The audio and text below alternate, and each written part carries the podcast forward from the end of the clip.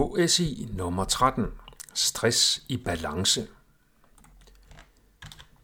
Stress er i balance, når livets belastninger er afbalanceret med passende mængder ro.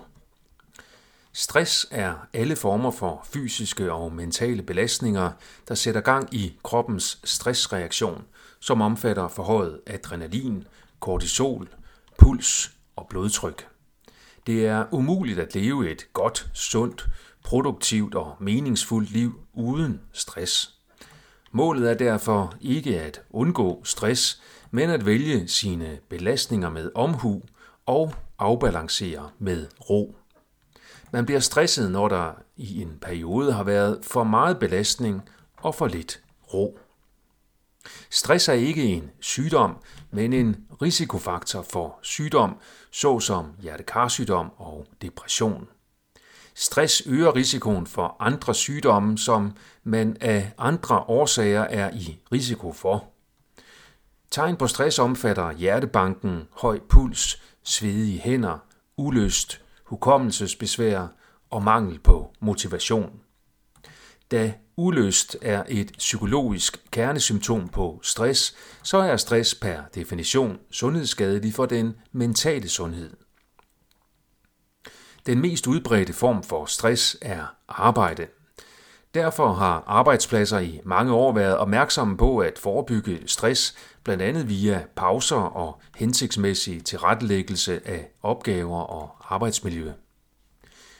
En mindre anerkendt kilde til stress er det arbejde, man gør i sin fritid for at blive sund, leve op til idealer eller realisere mål.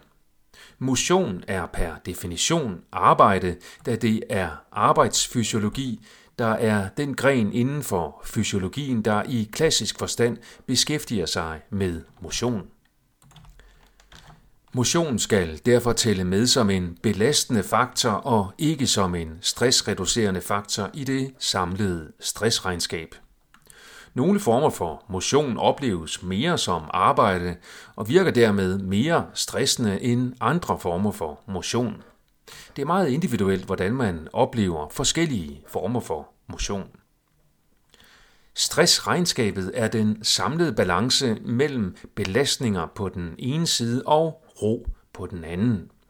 Meditation og afspændingsøvelser kan hurtigere bringe kroppen og sindet i en tilstand af dyb ro, men det vigtigste er mængden af stress i forhold til mængden af ro. Mængden består af intensitet gange tid, så man kan blive meget stresset af lidt stress over lang tid, eller meget stress over kort tid. Stress spiller sammen med søvn i det stress øger risikoen for søvnproblemer, hvorved kroppen og hjernen får mindre ro, så stresstolerancen bliver mindre. Stress spiller også sammen med kram, hvor specielt krammehormonet oxytocin fremmer dyb ro og healing efter stress, samt øger organismens robusthed over for fremtidig stress. Stress kan også påvirke appetitreguleringen, hvor nogen mister appetitten, mens andre får mere lyst til at spise især søde og fede fødevarer, da såkaldt komfortmad fremmer stressreduktion.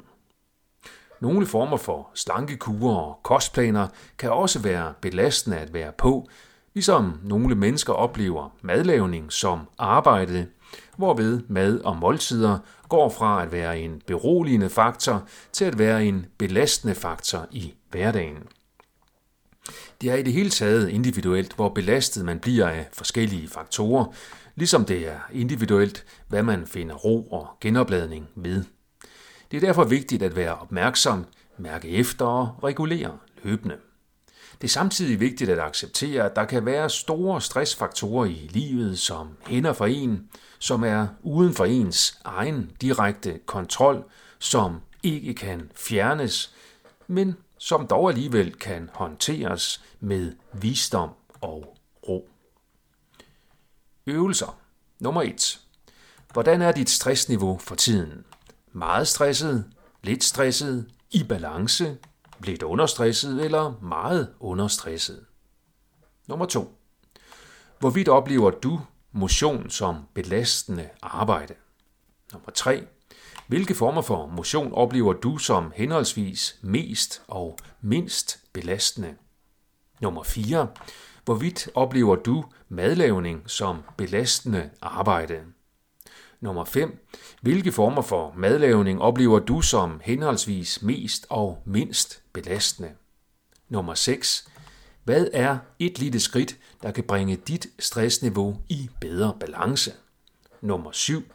Hvad kan du gøre for at få mere ro i din hverdag? Og nummer 8. Hvad kan du gøre i dag?